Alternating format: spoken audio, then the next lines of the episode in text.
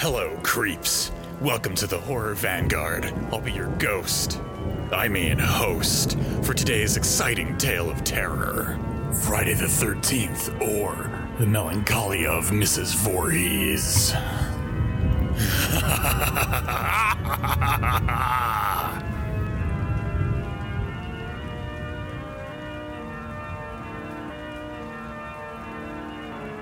Well, thanks for joining me out here on this camping trip, John. How's it how's it going?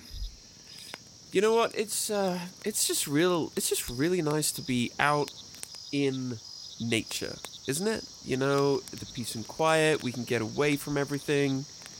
It's just lovely. Yeah, you know, nature nature's pretty neat. It's it's good stuff.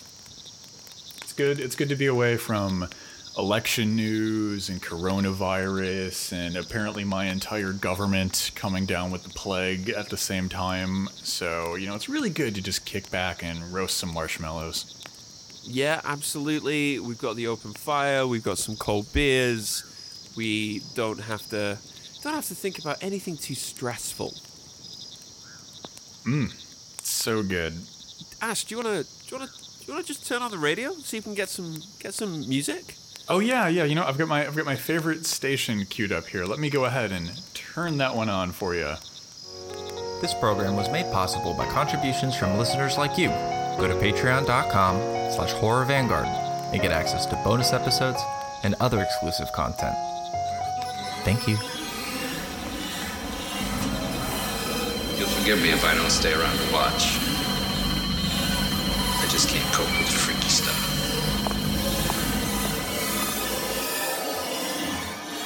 stuff. That was one of my one of my favorite good old camping tunes from from back in the day. That one's that one's a classic. There's one there was one thing I was wondering about, Ash. Oh yeah, yeah. Um, which is, do you know the story about this place? oh no, no. There's there's a story about this innocuous campsite that I chose. So apparently, like back in the fifties, this was a a radio broadcasters retreat center, uh, and it was closed down when a whole bunch of them just went missing one night. And apparently, like loads of them turned up dead. Wow, I'm that's sure horrible. We'll we'll be fine though. We'll be fine. I was gonna say that was like 70 years ago. I mean, like whoever whoever committed that string of grisly broadcast journalist murders was probably a grandpa by now, if not dead. So, What's the worst that can happen? I mean, there's no way that like the government would take that that uh, uh, you know psycho killer and turn them into some kind of cyborg and then launch them into outer space. That that would never happen. So we're probably all right.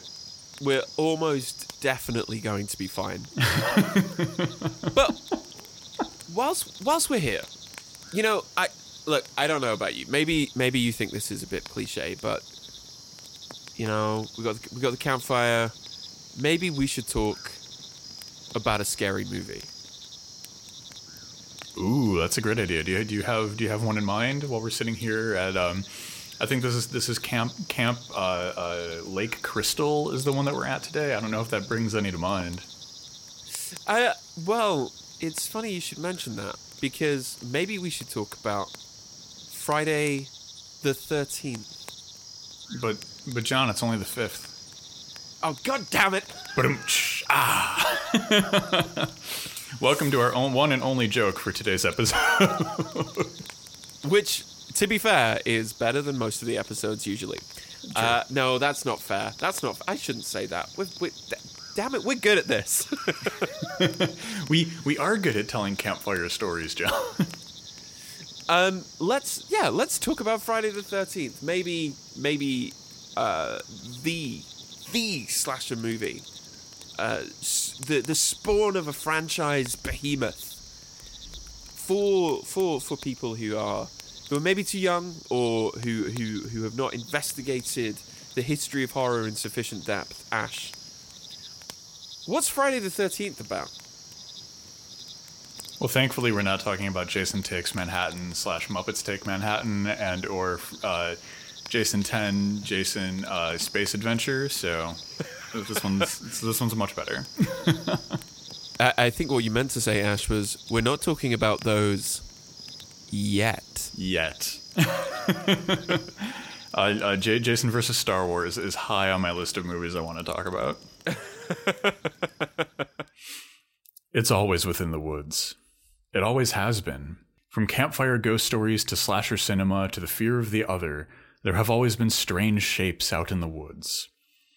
But the fear runs deeper than haunted tales. It soaks into our bones and makes waking nightmares of a welcoming copse. We live in a society that does everything within its power to sever our connection to the natural world.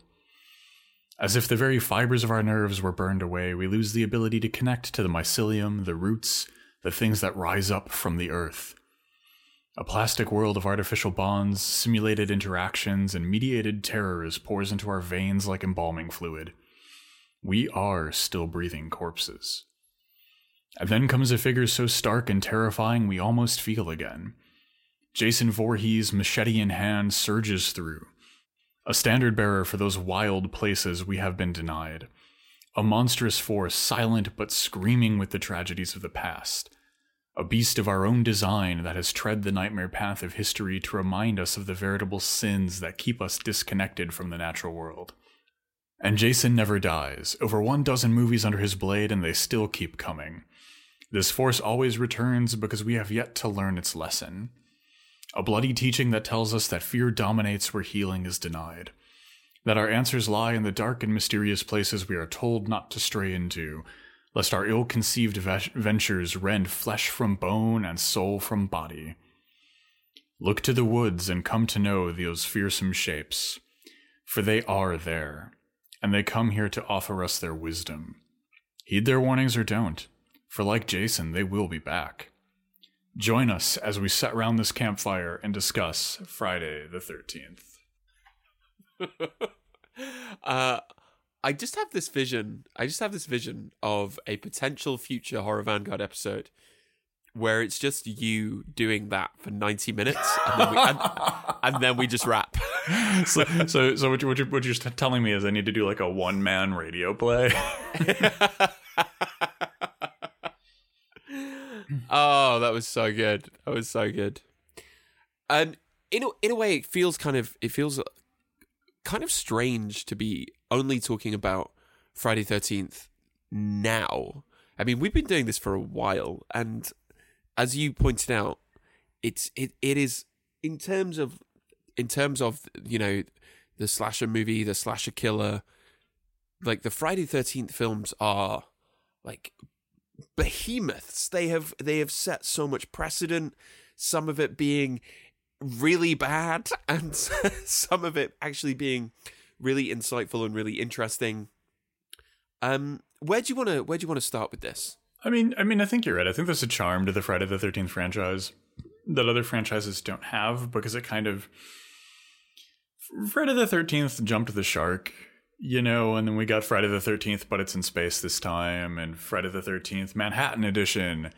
And uh, you, you, know, you, you, get to have a little bit of fun, and, and for and for like you know, Friday the Thirteenth started off as an indie movie, you know that that was trying to find uh, you know wide wide release, and that's something that we see a lot in a lot of these horror movies that are just really like innovative and inspiring and weird.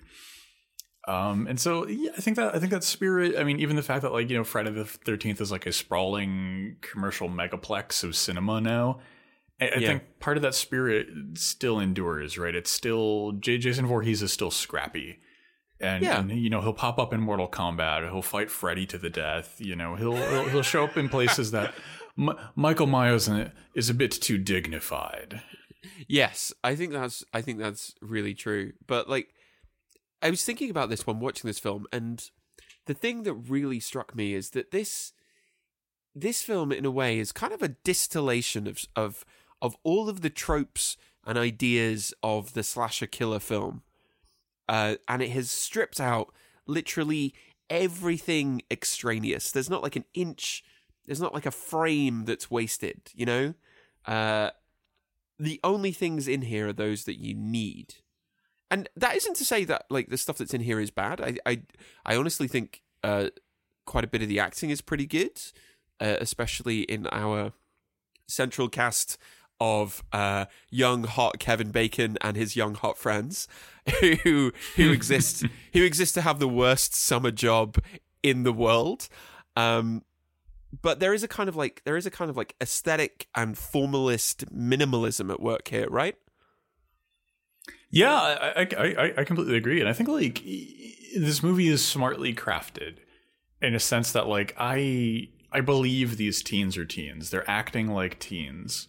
You know, like Yeah. everybody in this movie is very believable, and it's it's a lot like the the last movie we talked about, Evil Dead, in that way. You know, like you're you're you're casting you know mostly non-career, non very famous, experienced actor types, and Yeah. like you're getting a lot of mileage out of that, right? By like leaning the roles into natural skill sets that these people are going to be close to, right? Like this movie doesn't have the like a guy who's acted in a couple toothpaste commercials who's now the doctor or, or something, you know, who has to has to save the day because his patient escaped or, or something really ludicrous like that. Every, everything everything is really grounded, and that makes it an easier playing field. Yes, I, I think that's true. And I also think, in a way, that's what made this idea, this uh, this very particular iteration of the slasher killer, so endlessly repeatable. The very fact that, like, at its outset, there wasn't, and I don't mean this in a negative sense, but there wasn't a whole lot here. It allowed for future filmmakers and producers to basically kind of project whatever they wanted to onto Jason. So you can send him to space. You can. Uh, my favorite one is set like where would be where would he be most out of place? I know Manhattan. That's my, that's my favorite one. But that's because in a way there's a kind of like he's a cipher. You know, he can stand in for whatever you want. Yeah, yeah, I, I, I completely agree with that. There's there's there's something that's like more malleable uh, about Jason Yeah. as as a slasher figure than there is about eh, Freddy is very particular and has a very particular set of rules about what Freddy does and does not do and when and where it happens. You know, you could not. You couldn't send Freddy to space. it would be a lot harder, I, I, I think, and it would be a lot more ridiculous to send Freddy to space. Like like Freddy, you send Freddy to New Nightmare, which is just absolutely incredible. Yes, And then like 100%. Michael Myers is is haunting and somber, right? There's kind of a there's a seriousness to Michael Myers that there just isn't to Friday the Thirteenth. And like I, I think that that really plays into like the types of sequels we get for this these movies. Yes, I would. Again, I would. I would completely agree. I would completely agree. Um, and again, this isn't to say that it's bad. I actually think there's a lot that's there's a kind of charm to this uh, very first version, but it's it's also kind of like the pure form of what do you want for a slasher killer. I mean, on, on the level of minimalism, you even have this. This is basically a film where the killer is kind of invisible they're not really there for like 98% of the film. And even when the most famous uh, part of this franchise turns up, he's never on screen. He's only on screen in the very final shots of the film. So there is something kind of interesting about this uh, kind of pioneering slasher killer who just isn't really around for most of this movie. So I think that's something we can dig into a little bit because that that is, something about this particular style of slasher, right? Because I, I think Jason Jason Voorhees owes a lot to uh, Michael Myers on many different levels. But I think one of those is that you know, like i- i- Michael Myers is also he's this shape, right? He's he's this formless, haunting being and and Jason Jason 2 has a lot of that, but I think they take two really interesting and different different approaches to depicting that that haunting presence and that kind of like preternatural existence, right? Because in Halloween you you get this figure that never moves but is somehow faster than everything around it is is always just there out of the corner of your eye, you know, like a, a boogeyman. Yeah. And then in Friday the Thirteenth, it's just always POV, but you you never see what is doing the looking. and maybe and maybe that's because this is a film that is in complete distinction to Halloween. This is a film that's much more kind of intimately connected to nature. Like nature is impersonal. You know, that's that's why it's always been a kind of source of potential horror. Whereas like Halloween is is a horror of suburbia, right? It's it's very much not interested in nature. It's not interested in anything that might happen outside of the city. Oh yeah, yeah, yeah, definitely. So you can have you can have a boogeyman in the suburbs, but when you get into nature, you get something that's a little bit more intangible and possibly even a little bit more hostile.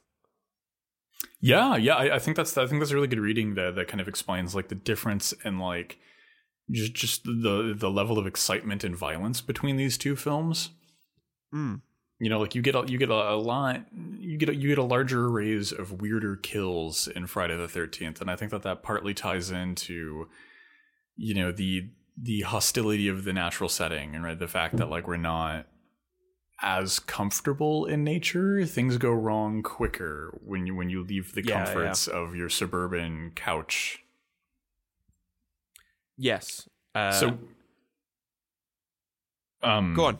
I was I was going to move us on to the next section if you're ready Yeah, yeah, yeah. Of course. So so so we've been dancing around this uh, for a bit, um, and I think I think it's time that we do the inevitable Friday the Thirteenth and Halloween comparison session.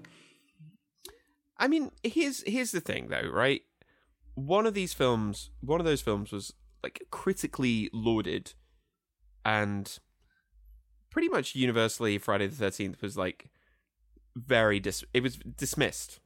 It got a, a I I would say an at best mu- muted critical reception. I mean, if you look at um, the Rotten Tomatoes scores today, the original Halloween has a ninety-eight percent, and the uh, original Friday the Thirteenth, I think, is in the sixties. So you've got Yeah. you've got one that's nearly critically revered as being without flaw, and you've got eh? you've got better than bad. Yeah, exactly. And I think there's something interesting about that. A lot of places, a lot of outlets said, "Oh, this is just this is just a a, a Carpenter ripoff." Why do you think people were so keen to make that distinction, to make that kind of argument? Hello, Kitty. Oh, that is Scout making making her appearance. I hope our listeners can hear the cat. We brought our cats camping with us because we have to go cat camping. returning our cats to their natural natural homes. Indeed. um, to let, to let them frolic amongst the trees and, and the bears and the the other creatures that they befriend. Um, but I think I think that like the mm, I think there's there's a couple things going on here, right? Because if you have a surface level critique, yes, this is just a Halloween ripoff. You can just kind of write it off.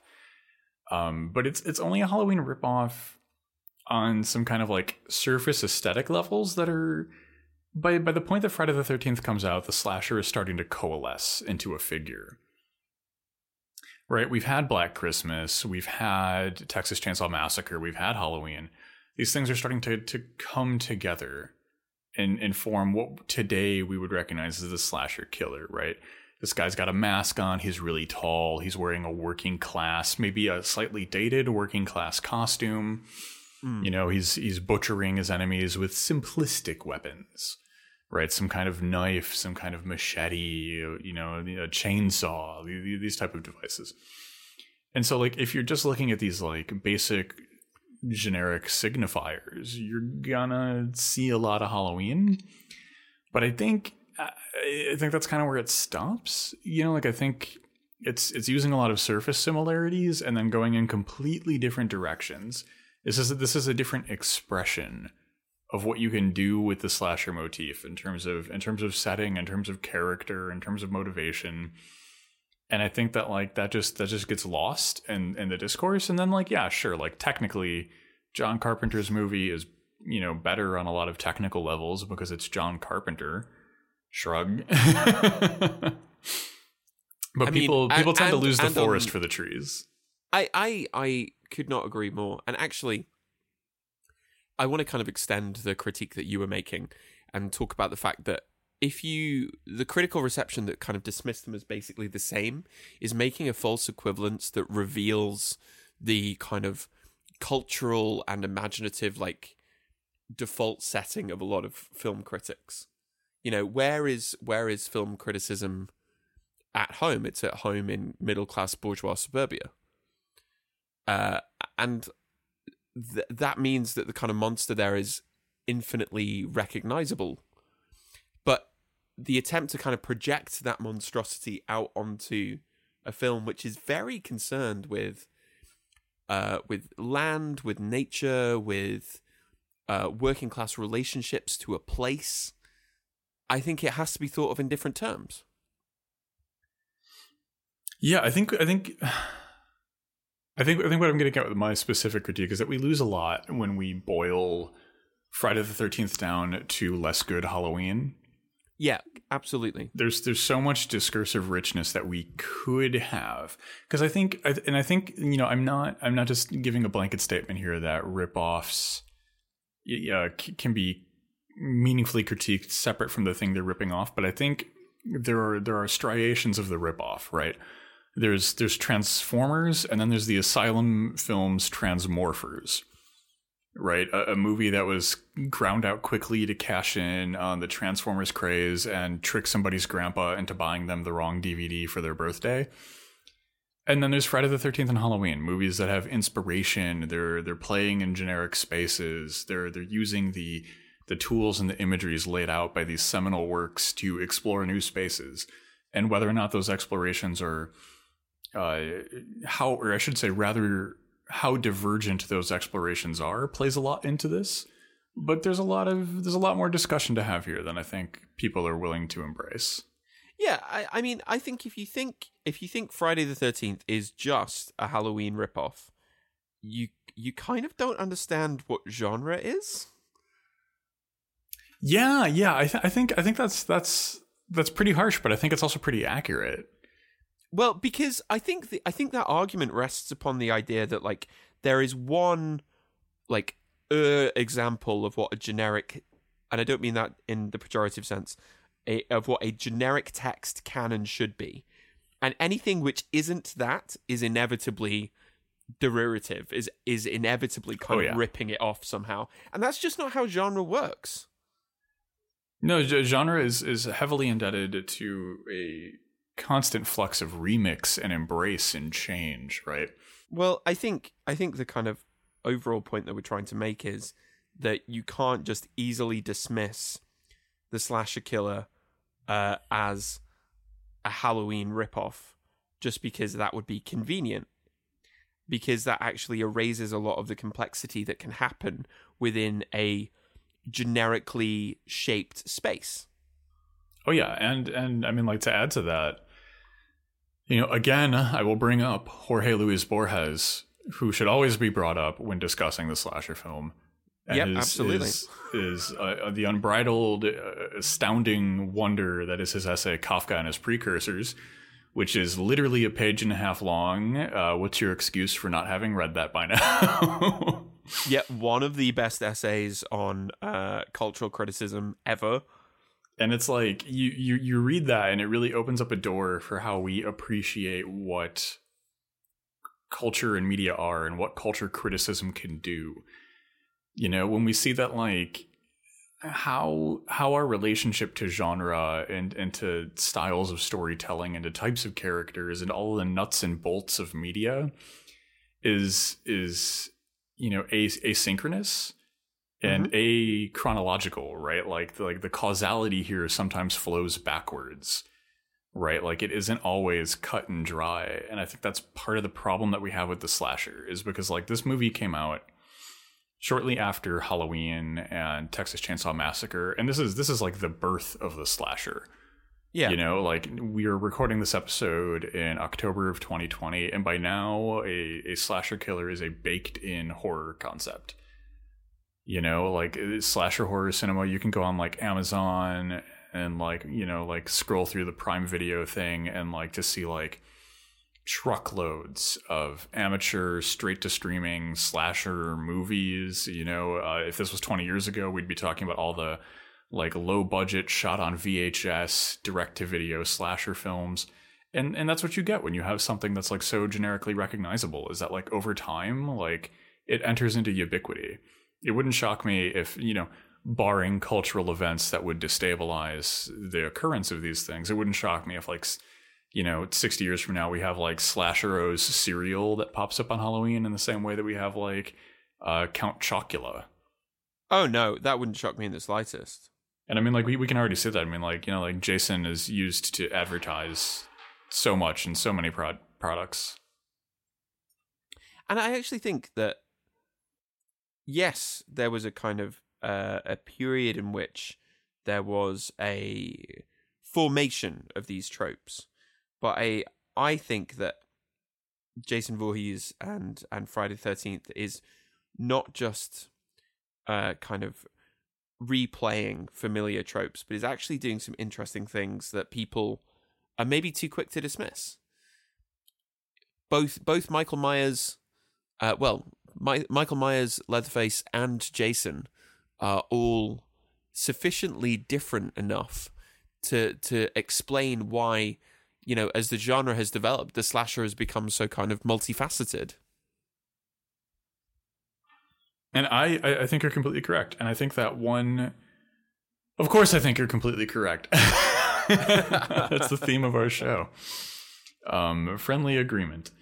Um, but I think one one key area to visit in in terms of like the iconic constitutive parts of our slashers is is morality. Uh yes. And so I think when we talk about the morality of the slasher, right, we have a bit of a problem in front of us. Uh, because of these generic things that we've been talking about, the morality of the slasher is a very clearly understood and very baked in thing, right? Uh, uh, Jason Voorhees, in this conventional reading, has has the morality of any given Republican senator. Uh, Yeah, uh, J- the- Jason Voorhees is a Christian conservative. Right. Yeah. J- J- Jason Voorhees is running for Senate. um, in, in the Republican Party, and like we we see that in like this this quasi hypocritical hatred of promiscuous sex and and patriarchal and uh, like use of patriarchal violence and things like that. You know, like that. That's that's the conventional reading of the slasher. Yeah. Would you would you have anything to add to the to the to that conventional interpretation of the slasher? I think it's deeply limited. I think it's deeply limited. Um and it doesn't really it doesn't really offer a great deal in terms of explanatory power. There is some there's some kind of because I think I think the big problem with it is there's a kind of con- ideological contradiction here between uh between the fact that oh this is a very puritanical culturally regressive mode that's designed to police the libidinal desires and excesses of a of a no longer disciplined younger generation. And you go okay fine. So who's the audience for this? Is it like middle-aged conservatives who are like yes kids these days that are going to see Friday the 13th no.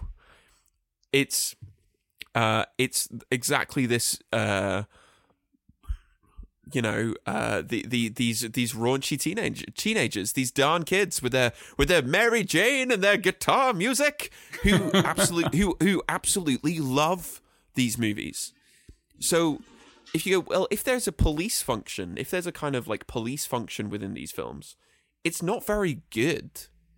Because it's not doing it's not doing what it's supposed to Right, and that and that's the, the, the this this tilts us in to, to the next topic here. But you can complicate the morality of the slasher pretty pretty strongly. You can you can discover some new and exciting things when you say like, okay, like yeah, you can definitely do a hang on. There's a lawnmower guy lawnmower in uh, outside my flat right now.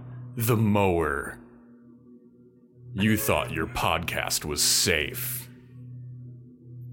coming fall of 2021, two innocent podcasters sat down to record an episode of a movie review show.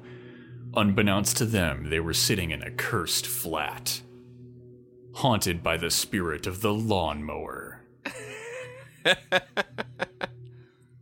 Looks like this one is gonna get cut pretty close. Okay, he turned off his lawnmower. Okay, great. maybe I Um, leave, yeah. maybe I leave that trailer in there. But yeah, no. What, what I was saying is that like we, we we can complicate this, right? Because because that that surface level, uh, that common morality, that generic staple, um, it's perfectly defensible within the text. It, it is a valid and arguable reading of of the slasher. How, however, like one of the beauties of doing you know cultural criticism, media criticism, art criticism, uh, movie criticism, whatever you want to call what we do, is is we can we can take the text given to us and turn it on its head. We can flip it around. We can turn it inside out. We can see what happens when we play with it. And at the end of the day, if, if we if we're making arguments that are defensible using the text, we're still having fun. We're still playing the game. You know, we're still in it. And I think you can go so much further with texts like Friday the Thirteenth than just stopping at the like, oh, it's a it's a don't have sex. It's a conservative moral. Eh. I I I have I have a take. Um, Fire away. But but I was wondering. You said you you know you can go kind of further with this, but do you, do you want me to go first? And I can I can throw I can throw my flaming hot take into the void and see what you think. yeah, yeah. You know what? You you're you're hyping up this take. So let's uh, let's start with you. okay, so there is quite a lot of anthropological research. Um, I'm I'm sorry, but quite a lot of anthropological research. I think that's the first time we've said that on this show, and it's wonderful. There's quite a lot of anthropological research done into the idea of what Harvey Whitehouse calls rites of terror. Um, uh, his, his research is is mostly based in um, tribal communities in Papua New Guinea, where, as part of the religious coming of age ceremonies for a for a, for a particular village, what will happen is that all of the young people will go out um, one night into the darkness where they will be basically systematically terrified for uh, an entire night. And the whole point is not only does it provide a kind of um, a religious experience in some capacity, it provides an individual's rite of passage to come back as a full member of the community, but it also provides a um, a kind of community cohesion because it isn't just that you've gone through like this physical pain and these this deprivation and this pain and this terror it's that you've gone through it with other people. And so here's i don't i don't know whether this is something that you would agree with but like if if we look at the fact that these kind of films were and still are like incredibly popular with uh, an often young uh, adolescent teenage demographic who would see it as a kind of rite of passage. You know, you go to see your first scary movie, but the fact is, you go and see it with somebody else. And even in the context of the film, right? What is what is the whole point of them being there? It's the summer before they all go off to college, and so what do you do? You go, you go, you go out away from the family home. You spend some time out in the world working with your hands before you go back to take up your position as a kind of child of the middle classes. And it is a rite of uh, of of passage of of marking the movements through the different stages of a society. So, uh, in that in that case, I would argue. Here's my non-moralistic take that both the contents of the film, in terms of its plot, and the film as object itself functions as a kind of rite of passage in that anthropological sense. Ooh, ooh, I like that. I like that a lot. um, um, I, I, I do have I do have a response, but I need one second because the mower is back. This time in the mower too, down to earth. Um, yeah, no, I, I think I think there's a lot of there's there's a lot of like bite to, to the argument that you give, right? Like, like I don't know this anthropological research, and and the second the second you give me a name a name like Lord Springwell did research in this tribe, and I'm like, hmm. yeah, I mean, I mean, ov- obviously it comes with all of the of all of the kind of usual um, uh, caveats and criticisms of anthropology as as a field f- founded in basically Victorian racist pseudoscience. yeah, used- the, used the sciences of empire, you know. yeah, often used as a tool of of, of colonialism. But um, with with with that caveat said, like for for our purposes and for what we're talking about, I, I think there's a lot of connective tissue, right? Because like you know, like a, a, lot of horror is marketed towards younger audiences, right? Because and that's part of like the conventional market wisdom of who's going to go see a spoopy movie. It's teens and young college kids, and so like what what are key aspects of the lived experiences of these groups of people? It's like okay, well, like you're having you know like your your first sexual encounters your first experiments with like drugs and alcohol your first time going off with your friends and kind of being outside of the purview of the family sphere there, there there's all this like liminal testing of boundaries and its exploration and experimentation and there's a fear that comes with that and that fear yeah. is is layered across this entire cultural striation of the youth and and I think like I think that lends a lot of credence to the argument that you give that like you kind of whether you go to see Friday the Thirteenth or not, you kind of pass through these similar cultural spaces. Yeah, absolutely.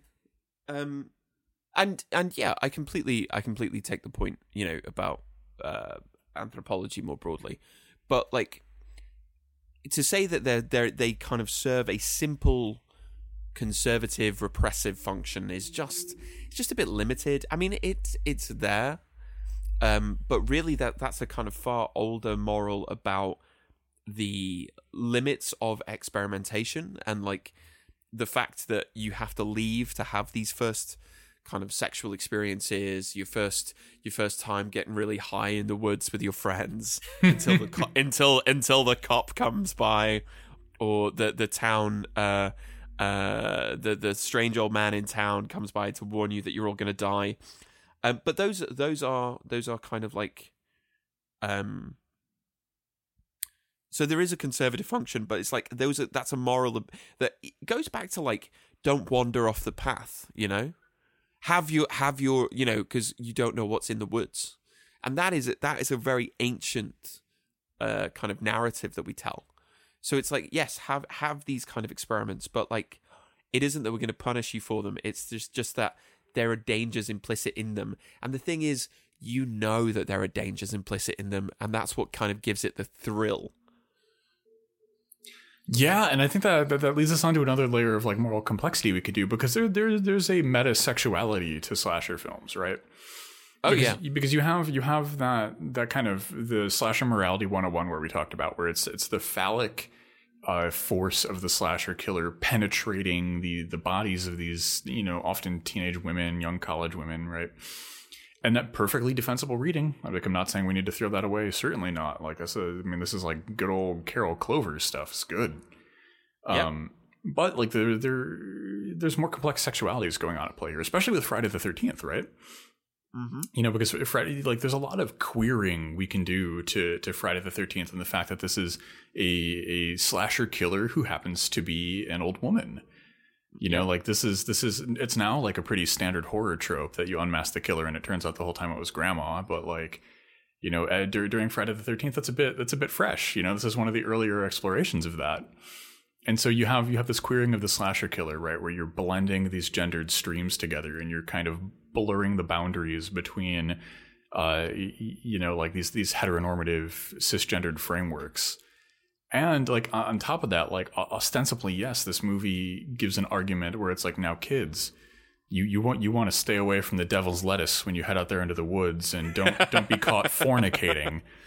You know like like it's got it's got that reefer madness vibe to it. But at the same time like you know back to what you were saying like who who are these movies marketed towards? The, you know it's not the, this movie isn't marketed towards the the 64 year old boat dealership owner who, yeah, who, exactly. who's like wringing his hands about those teens and their loose morality. This film is marketed towards the teens with the loose morality, you know.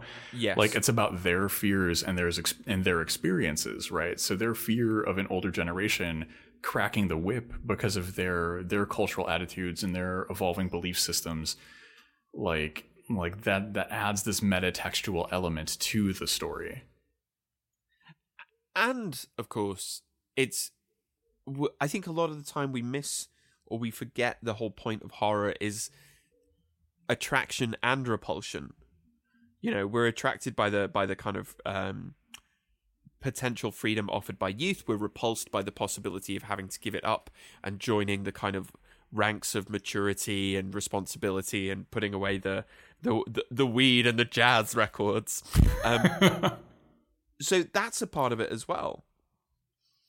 Yeah, absolutely, right, and and that, and that leads us into this interesting space of like how how the, how these slasher killers get reclaimed, right? You know how how how they go from being in these weird moral spaces and being like figures against sexuality to being like fan favorite icons and the the I, I think there's something really telling in the fact that like all slasher killer franchises are built around the uh, marketable and iconic image of the slasher killer, and Yeah. not uh, you know in Friday the Thirteenth. It's not it's not the the Grandma Voorhees cinematic universe. It's not the Alice cinematic universe. It's not the Camp Crystal Lake cinematic universe. It's Jason's. Yes, absolutely. Even if Jason only appears for a fraction of a of a of a of a moment, really, at the very end of the film. I think with that said though, um, I want I want my Grandma Voorhees movies. again, again, Hollywood. Uh, my my my phone is not ringing off the hook over here. I, I just every episode I'm like, here's here's a check for a hundred million dollars that your studio could cash if only you had the will to give me a phone call. I mean, it's because they're cowards. They they're cowards, and they they we should say so. yes, it's it's entirely it's entirely Hollywood's cowardice, and not the fact that I'm literally a nobody and have never written a screenplay. I take that back. I, I wrote one screenplay for fun once. Um, maybe that will come become something one day. Who knows? But I think I think uh, we can jump now into some more complicated morality, right? Because because we can like talk about the politics and the morality of this film along Yes, those absolutely. standardized lines. But I think we can complicate that even further because what we we talked earlier about like w- one of the big differences between Jason and Michael Myers is that Jason comes from the woods. He comes from rural communities, right? Camp Crystal Lake is situated in the hills and the sticks. You know, the lead up to this movie is a bunch of you know rednecks that are just like, "Hey, don't don't go fuck around in those woods. A lot of people die." and then, and then a bunch yeah. of snotty suburbanite teens who are like, "Okay, crazy old man." You know, but like, look, look who was right, and like, there's there's another layer of complication that we could bring into this, and like, uh, ostensibly Mrs. Voorhees could be slaughtering literally everyone, but she's only taking revenge on the camp that she ties to the death of her son. You know, it is it is a very very specific thing, and the people in this community know better than to peel back the scab on that wound that can never heal. And so there's this there's this kind of like meta morality at play here, where where we have like you know, as as Carol Clover framed it, we have like the uh, petty bourgeoisie of the city uh, going into the countryside to enact revenge, and then the countryside enacting revenge back on them. You know, we, we have we have these these rich people who aren't from this community and who don't know its history and who have no uh, foundational tether to it. And they're like, eh, we're, we're going to revive your campground. We're going to turn this into a profitable location instead of a backwoods forest. And then, and then, for their hubris, they find punishment. Um. Yes. yes, I, I I agree, and and actually, this is, I think, a lot of the early conversations in the film between, you know, campers and people from the nearby town, really reflect this because they, all all of them just say, "Ah, "Hey, maybe maybe you shouldn't do this. Maybe it's bad here. Maybe you should just go home. Maybe you should quit. The job isn't worth it." Um, and I think I think that relationship between place and and class is really really important. Yeah, I mean, like, like just look at the class. We have we have Enos, the truck driver. We have um, Crazy Ralph. You know, like like we we have two characters who are very clearly coded as being working poor. You know, Yep. one one is quite literally a truck driver. One someone who's been cast aside by by a world that doesn't offer them the medical care that they so desperately need. But these people are correct. You know, Yeah, uh, bo- both did nothing wrong. yeah, and like like cra- crazy Ralph is literally trying to warn these people. You're all doomed. He knows the Yep. truth. He knows what happens at this place. You know, he knows not to go into this particular part of the woods because of the history that's there. And like I, I think like th- th- this is something that the movie doesn't do as well as it could. Like I think there's a lot here that's underexplored, but there's there there's a weight to land. You know, land isn't just place that's that's ready for development. You know, that that's a capitalistic appraisal of what land is. Land is history. You know, and, and especially in, in places here like the United States where the land we stand upon is stolen you know like like like the town you live in isn't the town you live in. It's it's a space that was that was forcibly taken from a peoples who were genocided. And camp crystal lake is no exception to that right? Like like like jason resonates with with centuries of violence and of wounding that tethers itself to the land and in a lot of respects these these campers these kids who come in from the city who have no appraisal of these histories and these times you know even even when confronted with like the, the like the local working class people who, who maybe they're not like I don't know. Like I, I don't know if Enos is like when he comes home from truck driving, is he like an avid supporter of land back and an activist? The movie never gets into that, but like, um, maybe he is, maybe he isn't. A lot, a lot of a lot of truck drivers are. I don't know. I'm not, I'm not judging Enos. I just know he was correct in this movie. Um, there's a like, there's a couple of Sorry, go on. Oh, I was I was I was just going to wrap up by saying that like uh, land has history, right? There are people that are still connected to it and that are still fighting for it and that have relationships to it, and it's when when we treat it like the campers do as just a source of capitalistic extraction you know that that rubber band snaps back and we face the violence you know and, and the retribution and the anger that's soaked into the soil.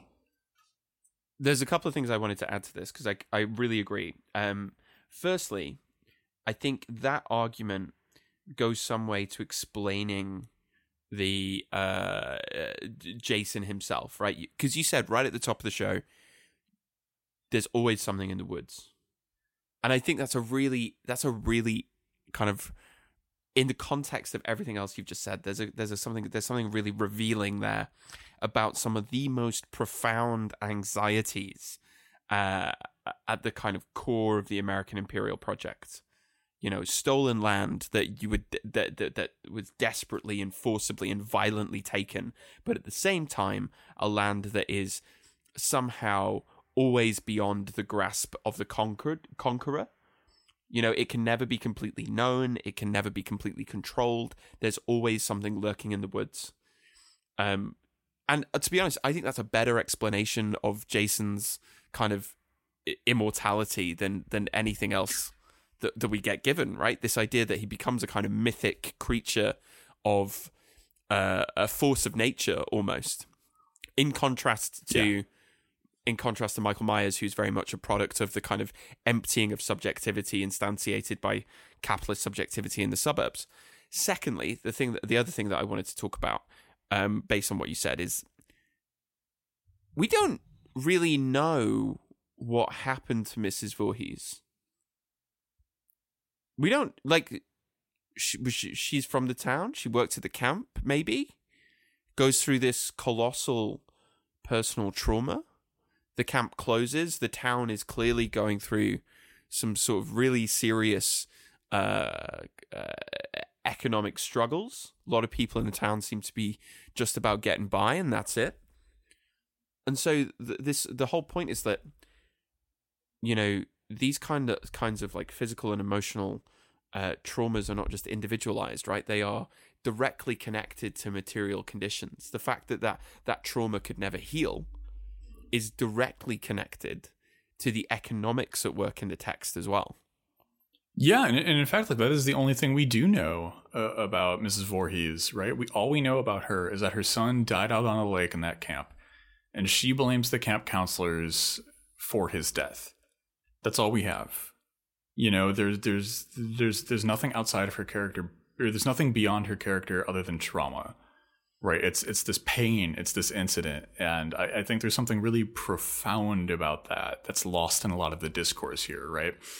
like it's a campy pun intended horror movie hey. about about teens getting stabulated and beheadings and all that fun stuff but but underneath that right you know like you know, the the motor that runs this film is is generational trauma and how trauma you, are absolutely right it's never it's hard to localize it right like pain bleeds through a community You know, Yeah. like like like the the pain that you feel will be picked up and shared by the people around you, and like when that's not acknowledged, it kind of metastasizes into a Jason. You know, when there when there's no better path for that to take, when there's when there's no way towards like, you know, like like turning this veritable soil of the black earth into something good, it it it turns necrotic, right? It's this being that can't go away. Yeah, absolutely. Absolutely. I think we talked a lot about the points in B. yeah, do you, do you want to move to 6A? let's Uh let's let's wrap this up. let's do it. Let, let's let's go. Let's go. Let's have some fun. We we we're, we're here to talk about Friday the 13th and you know we're going to be talking about Jocasta. Um well I I I think that this is you know, really we might know we might claim that we know who wrote and directed this, but clearly this is based on uh that long rumored missing notebook of Sigmund Freud uh where he outlines the Jason complex uh that goes alongside the Oedipal and Electra complexes. Um I've always I've always seen this movie as kind of like if what would happen if Freud and Saussure sat down to write their own horror movie. And then like I don't know, like some some naturalist came in there to do like like last minute edits. Yeah, what if what if a whole bunch of psychoanalysts went out into nature, did a lot of weed, and decided to write a movie? right so so so uh, quick quick psychoanalysis 101 we're all probably familiar with the oedipal complex uh, wherein the the son must destroy the father in order to to have sex with the mother. Uh, the electra complex which is uh, the gendered inversion it's the daughter who wants to sleep with the father. And then the the lesser known uh, uh, kind of reverse angle of this which is the jocasta complex. Uh, jocasta in the play was oedipus's mother and so Jocasta, uh, the Jocasta complex is a mother who wants to have an illicit relationship with her son. Well, Psychoanalysis 101 for everybody back home. and that is what we get. Like we get that uh literalized. deeply, what- deeply literalized. Mrs. Voorhees not not only enters into the body of her son, she becomes her son. Yeah. The the, the space between the two collapses. And in a way, that this is. I mean, l- l- let's kind of take the Lacanian point, right? Lacan's theory of development is is the the separation where you recognize uh, yourself as a distinct subject from the parent. Um, uh, you know, it's the mirror. You recognize yourself in the mirror, and you recognize yourself as, as this, but not that. Um, and here you see that you see that regress. You see that unfurling, and so suddenly this is another reason why this is this is another reason why the the trauma is unhealable because the distinction between uh Jason and his mother has vanished completely. Yeah, yeah, no, no, I, I, I think you're completely correct. There, there, there can be no development here. There can be no growth, right? This thing is fundamentally wounded. Um yeah. Yeah. And it's uh, and it's it's super effective as well, right? The the the scenes with uh, Mrs. Voorhees are just deeply unsettling because there's a degree to which uh, the pain and trauma is kind of recognizable and, and comprehensible, and you know she's deeply sympathetic as a character. But then, when you start to kind of peel back the layers and and see the extent to which her subjectivity as a kind of distinct, separate self from what she's lost has just vanished. It's really effective. It's super unsettling. Uh, yeah, and I, I- think that this this does what the great hallmarks of horror do, and you have in your villain something incredibly relatable. You know, like the the tragedy that is a parent who must bury their child is is something that is like there, there's an unshakable terror to that. There, there there's just boundless agony in that very concept. It's it's nightmarish in and of itself. But the, the great works of horror take these these really relatable sorrows and their villains, and then they they twist them a little bit. They break them, and so you have Yes. you you have here like a, a mother who's lost her son, and then through through tragedy and pain becomes her son. And and there's something just really unsettling about that. Thanks, Sessur. Well, I mean, the other way that we can read this is through mourning and melancholia, right? Mm, Uh, yeah, uh, yeah, Freud- yeah. Freud's Freud's famous 1918 uh, essay, mourning uh, the loss, the conscious acknowledgement of the loss of the love object, to put it in the Freudian terms, a, a as as Freud would put it, an entirely um, healthy, necessary process. Loss is is an inevitable part of the human condition. Mourning, therefore, is not something to be kind of minimized. It's something to be processed. It's something to that we that we will all have to kind of deal with at some point. However, if that loss is not is not a kind of loss that is uh, experienced and processed through the conscious mind in Freud's kind of schema, then it becomes melancholic. It becomes a kind of attitude that permeates every aspect of the self, um, and it's very notable that he considered melancholia a pathology. It was something that it was a it was a kind of like uh, a, a a a kind of painful but necessary process, a kind of a, uh, a base uh, shared fact of all humanity is is that we experience loss, and so for and so that kind of uh, inevitable process gets disrupted, and then something kind of very damaging happens to the subject. And this is melancholia ratcheted up and kind of entwined with this dissolution of that boundary between self and other.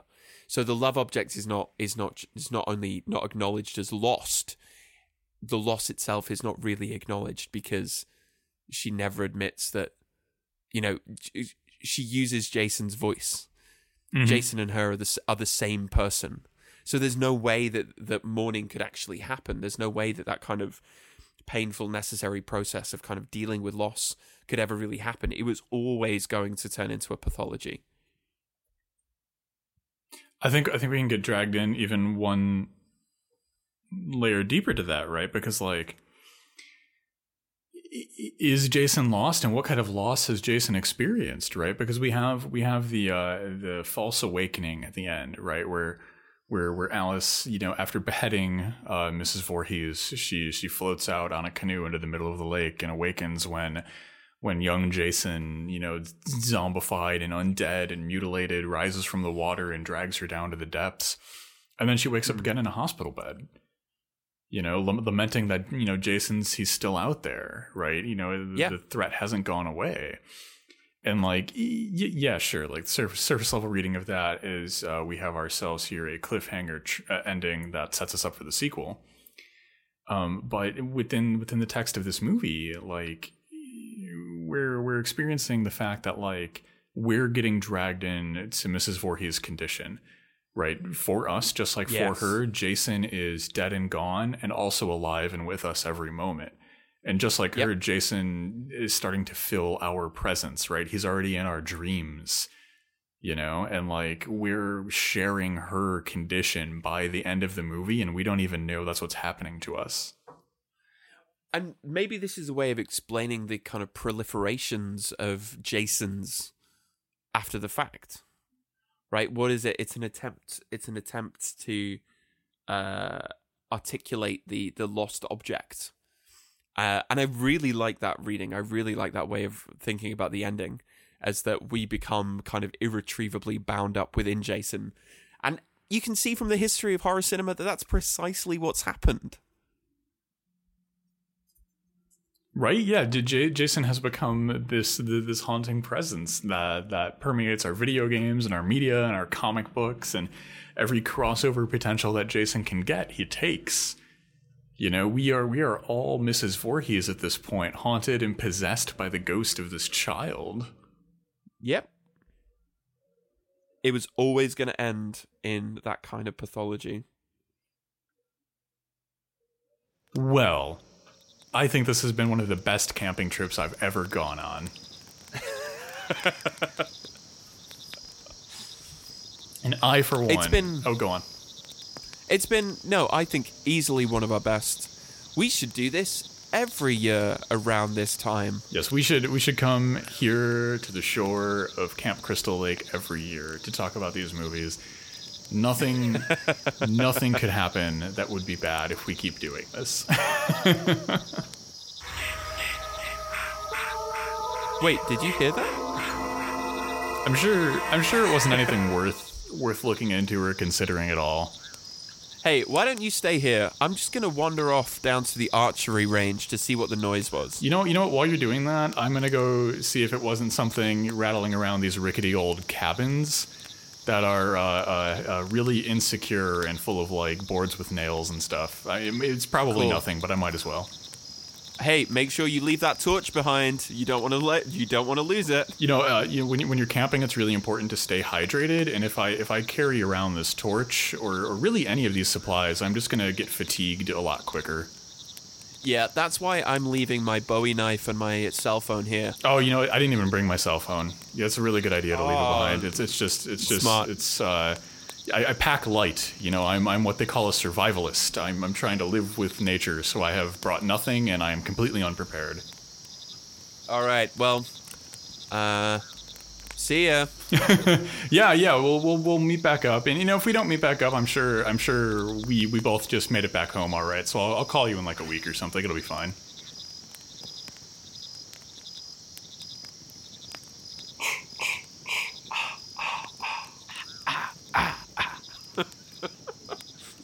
Oh, that's how to end.